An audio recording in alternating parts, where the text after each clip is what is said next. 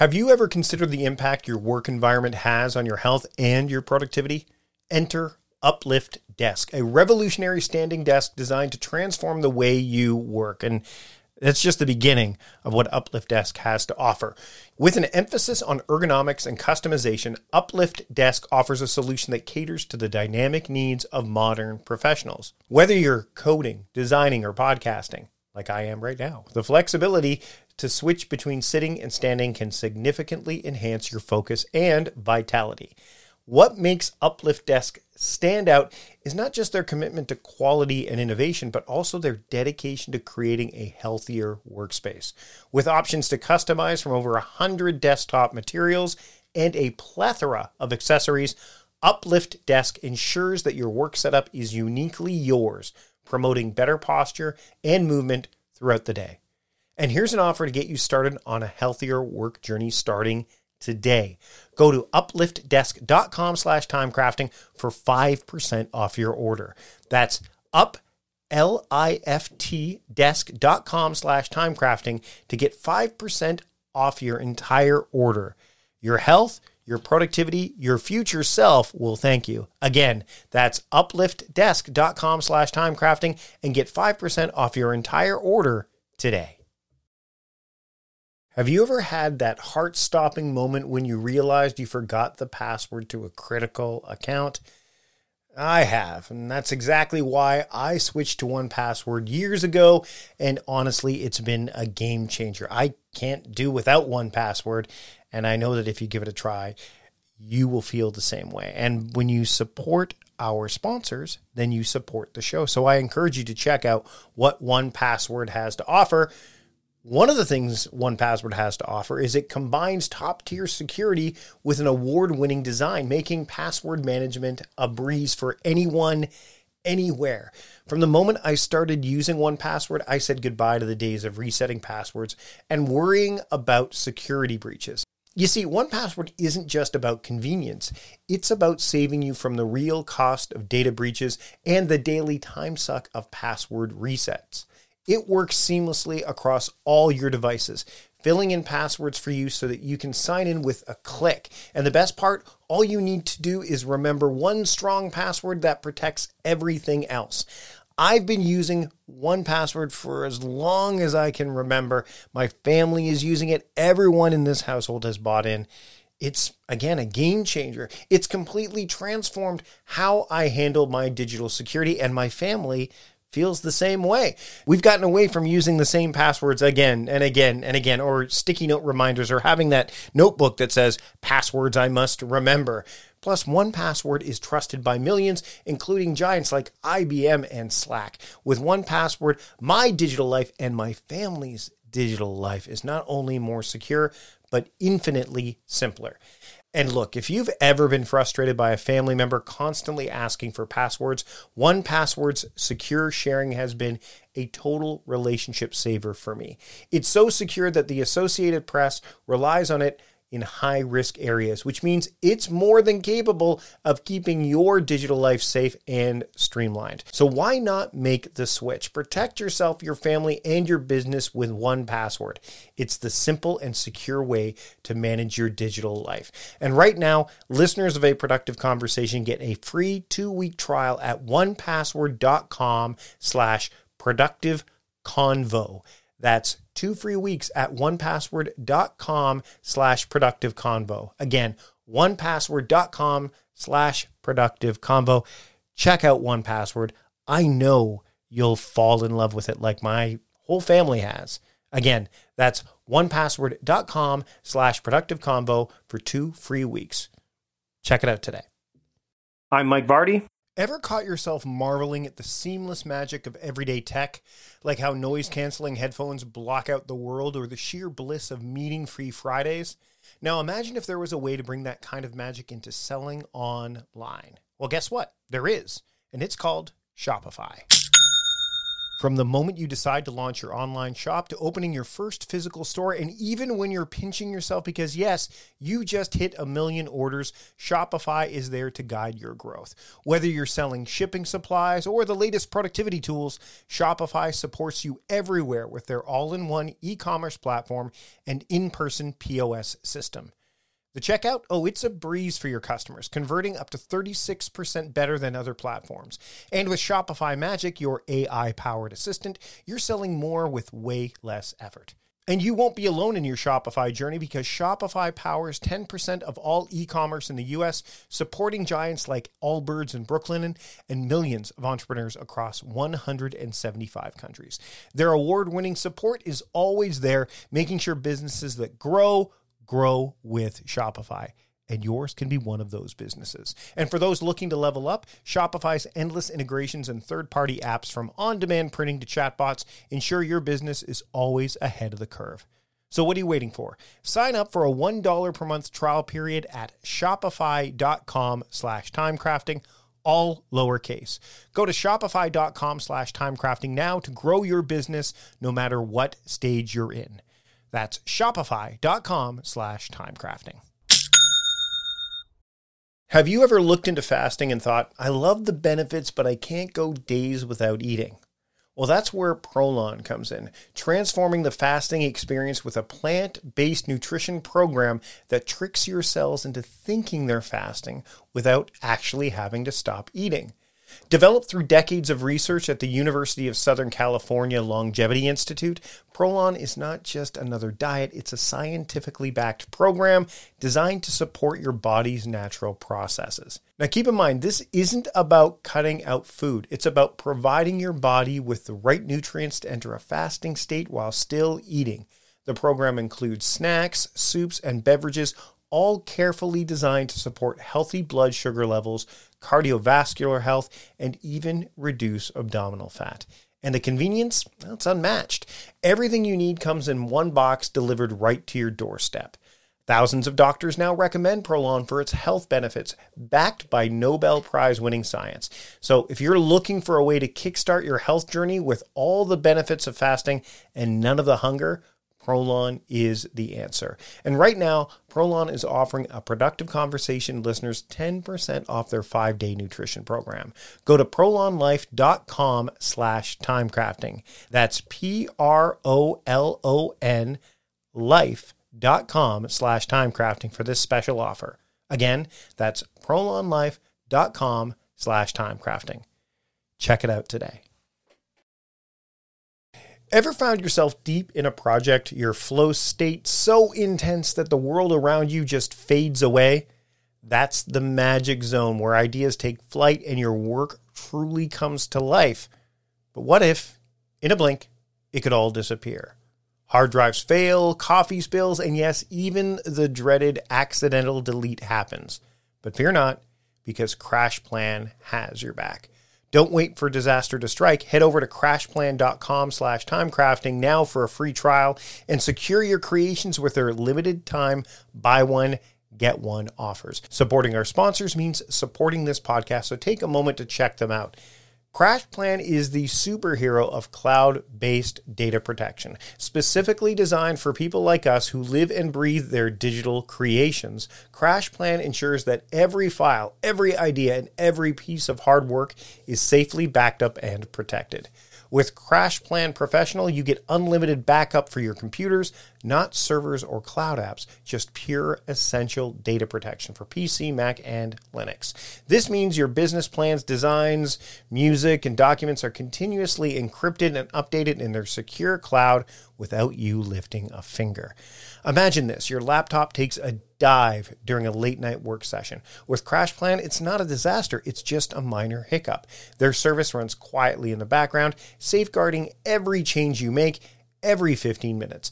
And if the worst happens, your files are just a few clicks away from being restored with unlimited version retention acting as your personal time machine. For businesses, CrashPlan's multi tenant capabilities are a game changer. Buy as many licenses as you need, manage them with ease, and let your team or your IT admin restore data seamlessly, saving precious time and resources. So go to crashplan.com slash timecrafting now to sign up for a free trial and take advantage of one of their limited buy one, get one offers for a productive conversation listeners. That's crashplan.com slash timecrafting. Back up better with CrashPlan. Meal planning is important because it prevents us from being a disappointed wreck when dinner time comes around and we have no clue what to make, or even if we have the ingredients to make the meal. It's a time and a money saver, but most importantly, it frees up valuable brain space. Creating a meal plan prepares us for the week to come and gives us peace of mind that we're organized and can feed ourselves and our family. That's why I do it, and that's why Plan to Eat helps me do it. Your subscription includes access to the Plan to Eat website and fully featured mobile apps on iOS and Android. And Plan to Eat gives you the tools to clip and organize recipes from any website, the ones your family loves and that fit your dietary preferences and needs. And you can create a meal plan around your schedule. Then what happens is the Plan to Eat software automatically creates an organized shopping list based on your plan. So sign up for your free trial at plantoeat.com slash timecrafting. That's plantoeat.com forward slash timecrafting. The coupon will be automatically applied to your account and can be used when you're ready to subscribe. It's valid for new customers only. Give Plan to Eat a try today. And this is the Productivityist Podcast.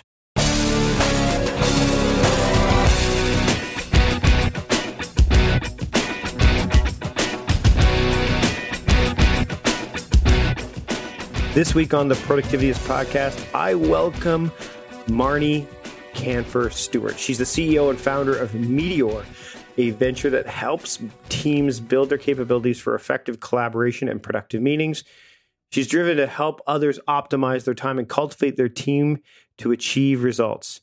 She's been featured in Inc., Forbes, Business Collective, and she's got a book coming out called Momentum. And we're going to talk about the book. We're going to talk about all the things that she's she's working on. And the book, again, the book is called Momentum: Create Effective, Engaging, and Enjoyable Meetings. So she's a, a someone who loves the meetings a lot like a lot like my producer John Polstra. So we're going to dive into that. We're going to talk about what to do with chronically late meeting participants, why a no meeting day doesn't necessarily get at the real problem, status meetings, and so much more. So let's just dive into this conversation that I had with Mamie Kanfer Stewart here on the Productivityist podcast. I'd like to welcome Mamie Kanfer Stewart to the Productivityist podcast. Mamie, thanks for joining me today. Thank you so much for having me today, Mike. So I feel kind of awkward because I'm a time management guy. And uh, I was explaining to you that I had a, a, hectic travel schedule, and we signed on for this call uh, about two minutes late for our scheduled meeting. And as someone who is deep into meetings, um, how did you feel when you saw like where is this guy? What's going? or is that is that I guess to dive into that right off the bat because we talked a little bit about what you do is is timeliness in meetings like there we are we are a lot of us are meetinged out and then there's the whole idea of people that are are not able to make it on time like what let's talk about that first is the idea of like being timely for meetings and how how not being timely is impactful and what what you kind of what what practices you put in place to make sure that people who uh, struggle with that, or maybe teams that struggle with that, starting on time, how they're able to get past that. Is that a good place to start? That's a great place to start, especially because uh, this is a problem that everyone has, including myself. So I will say the same thing when we were about to hop on this call. I went into my calendar and I looked at the calendar event for the call in number and I was like, um, so it doesn't say how we're going to connect. Um, maybe it's by Skype. I'll take a guess and log into Skype. And I'm also going to email your assistant and see what the call in number is. And so this is a problem that everybody has. And honestly, I'm not sure there's anything we can actually do about it. And that's for a couple of reasons, right? First, it's almost impossible to get from one meeting to the next when they're back to back. And unfortunately, many of us have back to back meetings. It's literally impossible to physically get from one room to another when your meeting ends at 2.59 assuming it even ends on time and the next one starts at 3 o'clock. And the calendar stuff right you're looking for call-in numbers. You have to dial in. You have to wait for that lovely lady to say if you are the leader of this meeting press pound right? It's yep. it's so it's so impossible to move in those like so quickly to get from one thing to the next. So when we're talking about taking uh, you know a 30 minute meeting with someone you should always assume that the first five minutes are just that person and yourself also getting to the meeting. It, you really don't ever have a 30 minute meeting, even if that's what's on your calendar, because the first couple minutes are always going to be spent as people wander in. Now, the problem of people wandering in more than five minutes into the meeting, that's where the problem really happens. And I, have talked to some people about, well, what if meetings always ended five minutes early? I would love that, mm-hmm. but it's mm-hmm. really that that's really never going to happen, right? That takes so much discipline uh, to plan your agenda and say, okay, we're going to end at 225 and then stick to it. What always happens is it's 230 or 231 and you're like, I got to run to my next thing. So instead of trying to figure it out on the back end, let's just be honest and know that meetings are going to start late on the front end. That doesn't give you an excuse to run later, but it does when you're planning your agenda help you assess how much time you have and not freak out when somebody's two minutes late because you know they're coming. If they're more than two minutes late or five minutes late, then there can be lots of things going on, right? Like, could be that they are running from meeting to meeting and they need to run to the restroom and they just don't have enough time. And okay, on occasion that happens. But for someone who's kind of chronically late to meetings, that's where you want to step in as the team leader and say, what's going on here? Like, is something going on with your calendaring system where you're not getting the reminder, that you're not setting yourself a reminder early enough so that you have time to transition out from whatever deep work you are doing into getting ready for the meeting and, and moving yourself physically or virtually there? Uh, are you is it because we're scheduling these meetings at 8:30 in the morning and you got to drop your kid off at school and you just can't get there any faster? This happened to me last week. I had a meeting in Manhattan. I live in Brooklyn. My husband was out of town. We have an au pair and she couldn't take the kids to school because she had to be at her school and I was like, all right, I guess it's on me that I got to take the kids to school and I'm going to be 15 minutes late to this meeting because I just can't get there any sooner. So for people who are chronically late, that's where you want to like step in and figure out what's the real problem here.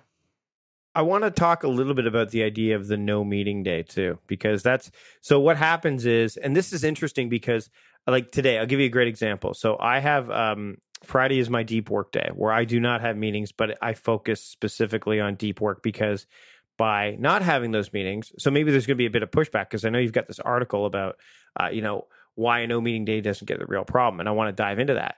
But the fr- like, so my Fridays, I know mentally, like every single Friday, there are will be no meetings. There is no open availability at all for me on that day. But the problem that can happen, especially when I travel, so I had the first two days on the road this week, is that everything is crammed into Wednesday and Thursday of this week. Like tomorrow, I have seven coaching calls, which I normally would have spread out throughout the week. So in an organization or even maybe personally why what is the what is the real problem that a no meeting day doesn't necessarily address so the mo- no meeting day addresses the problem of having contiguous time to do deep work. Right. Right. As you were saying, it's great to have that. What it doesn't address is the fundamental problems with your meetings. Right? They're not going to be any better just because they're not on Friday. Mm-hmm. So if you're not paying attention and being thoughtful about why are we having these meetings, what is the agenda, and what do we expect to achieve in this meeting, not just what are we going to do, which is most people are pretty good at figuring out like okay we're going to have a discussion about this we're going to review that we'll brainstorm something. But really at the end of the meeting what will you have achieved? What's that outcome that will have been accomplished? Because a discussion is not an outcome. If you're not doing that kind of work in preparation for your meetings then the no meeting day isn't going to fix them right? You're still going to have just as many meetings. They're going to be just as frustrating and boring or unproductive.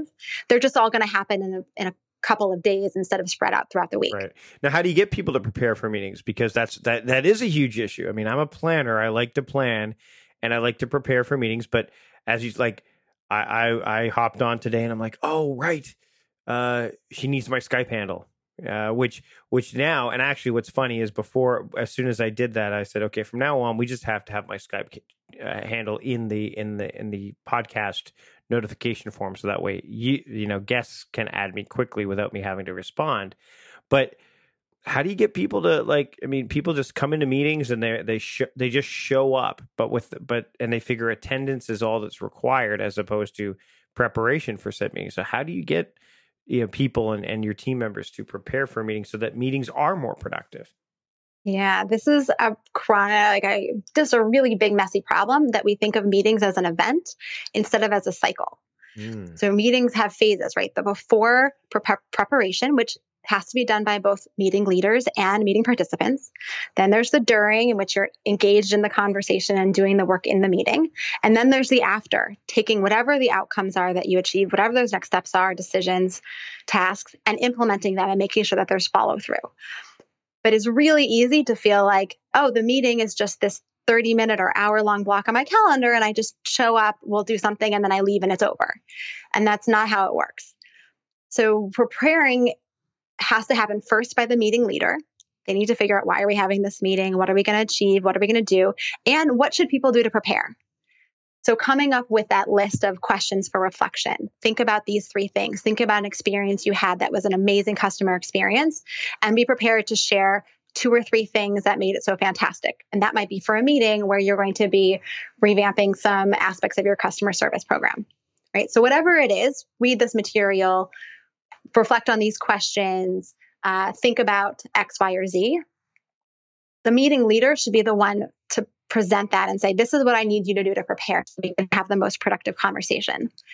Now, as a meeting participant, if I don't get anything from a meeting leader and they haven't explicitly said there's no pre work for this meeting, I can take it upon myself to ask and say, Hey, I haven't seen an agenda. I'm curious what you're hoping to accomplish in this meeting. Is there anything I can do to prepare? Because everybody needs to own the success of the meeting. It's not totally up to the meeting leader. So participants have a lot of power. Now, it might always feel that way because it might be your boss or you know a senior leader or somebody who's running the meeting, and you might not feel like, oh, I can't just like send them an email and ask them, but you really can. There are lots of polite ways to do it. So if everybody is preparing the it, preparing properly, that conversation will be more productive. Now, what to do when people aren't doing the work that you've told them to do? That's another issue. That's, that's a different problem. But step one is just give people something to do that will actually help them prepare. So when they do walk in, they're ready. Well, let's talk about that different problem. Is that something that needs to be followed up? And that's what happens uh, is there's all these like holacracy is a great example. I'm sure you've looked at it where the idea is to have several meet like a lot more meetings, but there's smaller groups of people that are meeting together to work towards a t- common goal. So instead of like having, and, and when I worked at Costco, this would happen all the time. Um, I mean, I was sitting in meetings as the supervisor of an area that I had no business sitting in. Like it was just, it was like, let's go around and tell everybody what's going on in your area. And there was the only relationship that we had was the fact that we were all in the same building. Like there was no other, there was no other correlation with all of us. Certainly there was with a few of us, but not with all of us. So what do you like? What do you? What are your thoughts on the status meetings do should they be kind of abolished? Should they be and maybe uh, some other platform used to kind of figure that out? Should they be truncated? Should they be you know kind of put in silos like what holacracy does? Like what are your thoughts on those types of meetings? Because i think those are the ones that can be the real killers. Very true. That's the question i probably get asked the most when it comes to the kinds of meetings that people are going to is like, oh, our status meetings or our weekly team meetings are just horrible. And they're like, I don't even know why we're still having them. Uh, and that's a really good question as to why are you having them? So I actually had this conversation with one particular organization last week where I said, take a step back. What is it that you hope to achieve in this meeting? Right? Is this about building relationships, bringing people together, giving them a chance to see each other face to face because it's the only time in the course of the week that everybody's in the same room? Is this about creating shared alignment and making sure that everybody knows exactly what's going on in all the different areas of work so that the things that need to be coordinated will never fall through the cracks because nobody made time to talk to each other? Is this about generating excitement uh, for what's happening in the company? And this is the opportunity to share celebrations or to brainstorm challenges together and get different perspectives. Like, what is it that you really want to happen? How can this meeting be valuable? And when I asked them this, the woman who I was speaking to said, Oh, I never thought about it that way. Like, we just get together and everybody gives a report and then we leave. And I never really thought about, like, why? Why is that helpful? And where we came to at the end of our little discussion was that it's not helpful because what she really wants is for her team to feel connected to each other.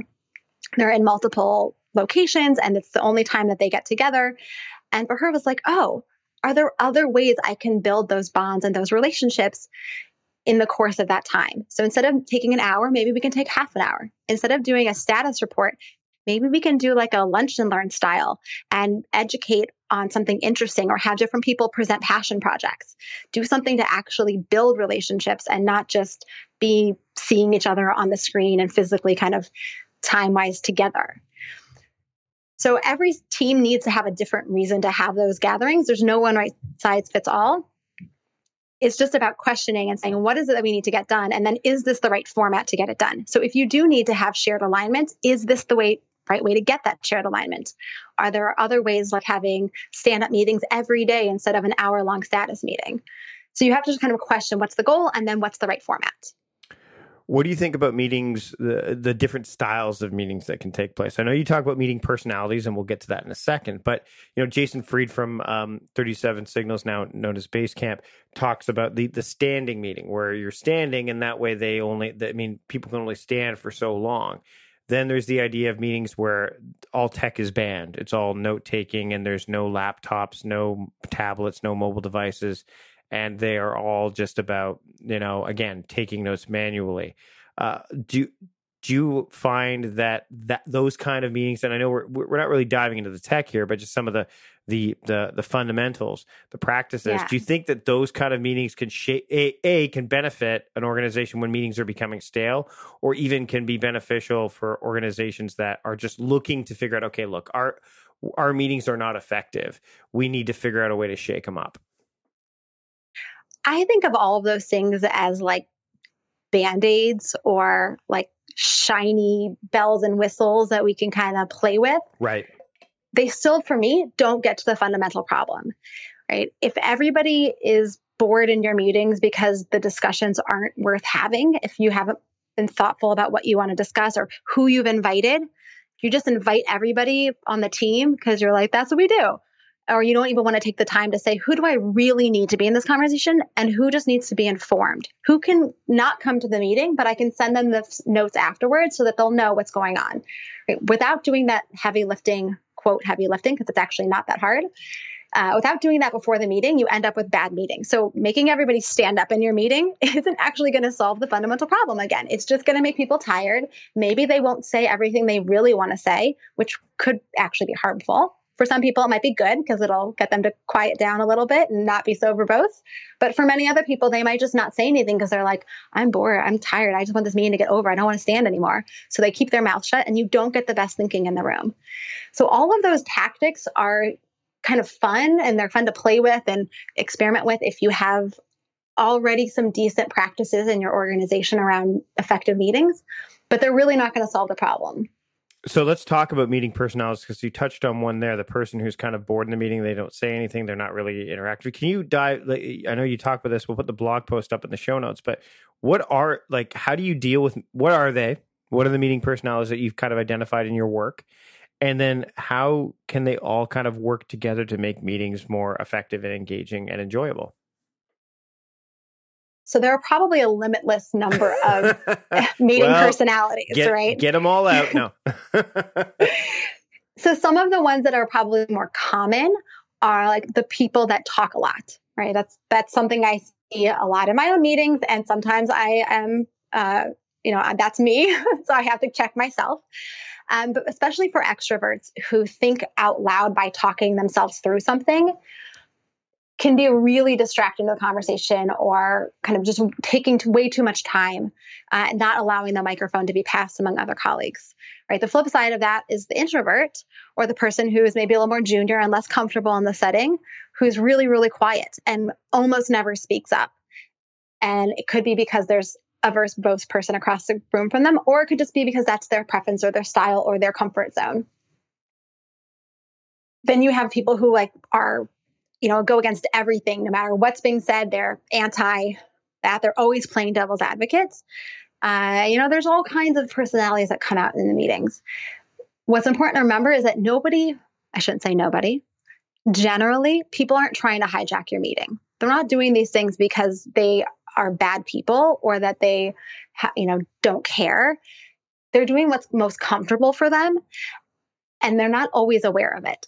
Like I mentioned right. before, sometimes I have to check myself because I'm an extrovert. I like to talk and I have to kind of remind myself that I can't be the first one to answer every question. So every time the meeting leader says, so who, you know, who's thinking about this or who has a response, I can't always be the first one to talk, even though my inclination is to immediately jump in. Yeah, it's like the, the person in school that would raise their hand and go, oh, oh, oh, me, oh, oh. Like eventually that gets tired and stale. Exactly. And it and again, not everybody realizes the behaviors that they're having and they're not always intentional. So sometimes you just have to have a conversation with somebody outside of the meeting and saying, like, hey, I've noticed that you barely speak at all in our meetings. I'm wondering what's going on try and get them to open up and understand why is it that they're being so quiet? Do they feel like they can't jump in? They, they don't have time? Is it because they are processing inside and by the time they feel ready to speak the conversation's moved on? And maybe restructuring your meeting so that there's some time for quiet reflection and people writing on sticky notes and then doing round robin might be a better way to engage that person. Maybe they just feel like they have nothing to say. Like I don't know why you keep inviting me to these meetings. I don't feel like I have anything to contribute. Right? There's a myriad of reasons why somebody might be quiet. And you can't just assume that they're doing it because they're a bad person or they, you know, don't know how to engage or they're uncomfortable. You actually have to talk to them about it and say, hey, what's going on? Now it's easier with people who are having behaviors that aren't so disruptive. It's a little bit harder and more challenging to have those conversations with somebody who you feel like is really frustrating the group.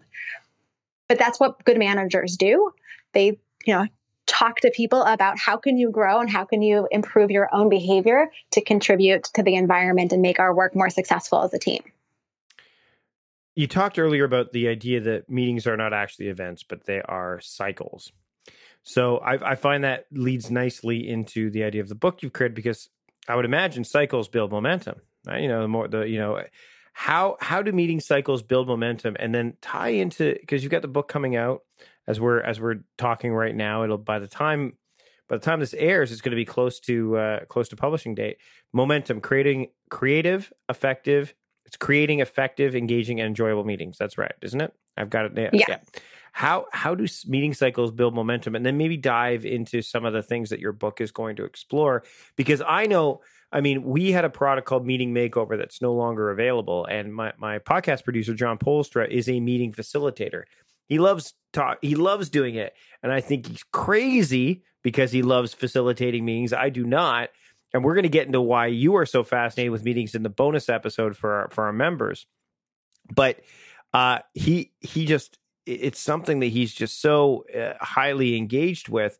And this this product, while we had it out there, it was like you know we we didn't move a lot of them because it, it's almost like people feel that they don't have control over their meetings because they're either they're forced to be in them or it's just okay meetings are what they are and that's what they i mean they're always going to be a time suck and they're always going to be part of it and there's no way that we can make them any different than what they are. And your book i would imagine strives to make that uh, de- to debunk that and in fact change people's perspectives on meetings Yes to all of that.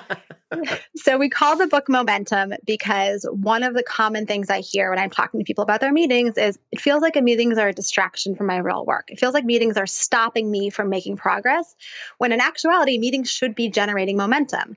Coming out of a meeting, you should be propelling your work forward because there are new decisions that are made, new tasks and assignments coming out of it, more clarity, whatever it is that happened in that meeting should be moving your team, your individual work, your organization, whatever it is, forward. And unfortunately, not enough meetings are doing that. So, what we do in our book is walk through what are the problems with meetings, right? All of these kind of myths about meetings and problems that people are having with meetings.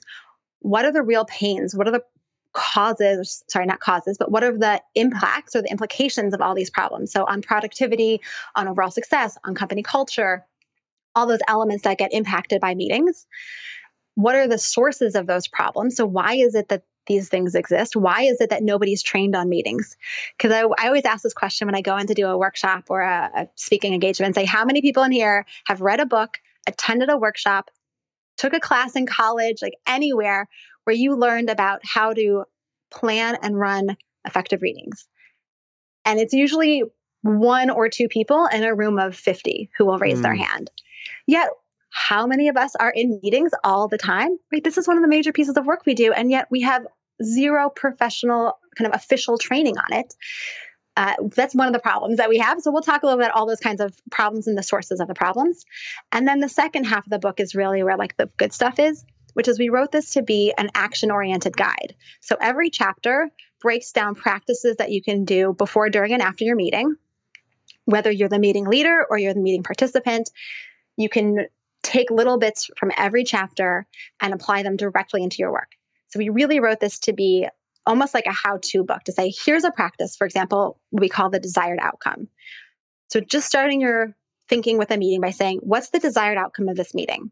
What do we want to achieve? And we talk you through how do you create a desired outcome? How do you use it before the meeting? How to use it during the meeting? How to use it at the end of the meeting? So you can immediately take these practices and apply them into your work. Awesome. Awesome. And the book is available. Um, well, the book will be available as of November, right? So that's what we're looking at at this point, correct? Yes, that is correct. Awesome. Uh, Mamie, where can people find you and your work online? Because as you astutely pointed out, uh, meetings are are are a massive. Uh, they're a part of our lives. They're, they're, I mean, they are, we, and we need to make them better. And I, and what me you're doing with Meeteor, I think, is something that um, is going to be is going to be really helpful. So I want people to be able to find you and and because uh, I don't want to dive into meetings anymore because it's I'd rather leave it to the experts like you. So where can people find you and your work? Uh, I'll put I'll obviously have the book link in the show notes, but where else can people look to find more helpful hints on how to make more effective, engaging, and enjoyable meetings? Awesome. So you can find my company, Meeteor, M E E T E O R dot com. That's our company website. You can find my personal website at Mamie KS. My name's a little weird, Mamie, M A M I E K S dot com. And you can follow me on Twitter at Mamie KS, or you can follow our company, Meeteor, at Meeteor HQ on Twitter. Awesome. Thanks so much for joining me today on the show. Thank you so much for having me. There you have it. Now you can go and have more effective, engaging, and enjoyable meetings. Thanks to Mamie for joining me this week on the show. You could learn about all the things that we discussed over in the show notes. And if you want to know more and dive into things a little bit deeper, because I do that with uh, Mamie on a bonus episode of the podcast that's exclusive to members of the Productivityist community. Uh, get the Productivityist Weekly newsletter because we're shifting things uh, in that realm. So uh, we have got a new offering that's coming up very soon that will allow you to get those bonus episodes. If you want it for now, you could go to patreon.com slash productivityist to make that happen and learn, kind of get a sense of what's going on. But we're going to be talking more about that as we get closer and closer to November, which is my month uh, where I really, it's, it's time for not just me, uh, as I'm two months into the year to kind of really push things forward as we head into the calendar new year. But for those of you that celebrate your year uh, beginning on January 1st, November is a good time to start that planning process. So, uh, if you want to get those bonus episodes, uh, you can just head over to productivityist.com, look at the membership options, and we can start to explore that together. Uh, thanks again to John Polster for producing the show. Thanks to you for listening. Thanks to my team for helping this together. Big thanks to you for listening, though. Uh, until next time, I am your host, Mike Vardy, the founder of Productivityist and the host of the Productivityist podcast, reminding you to stop guessing and start going.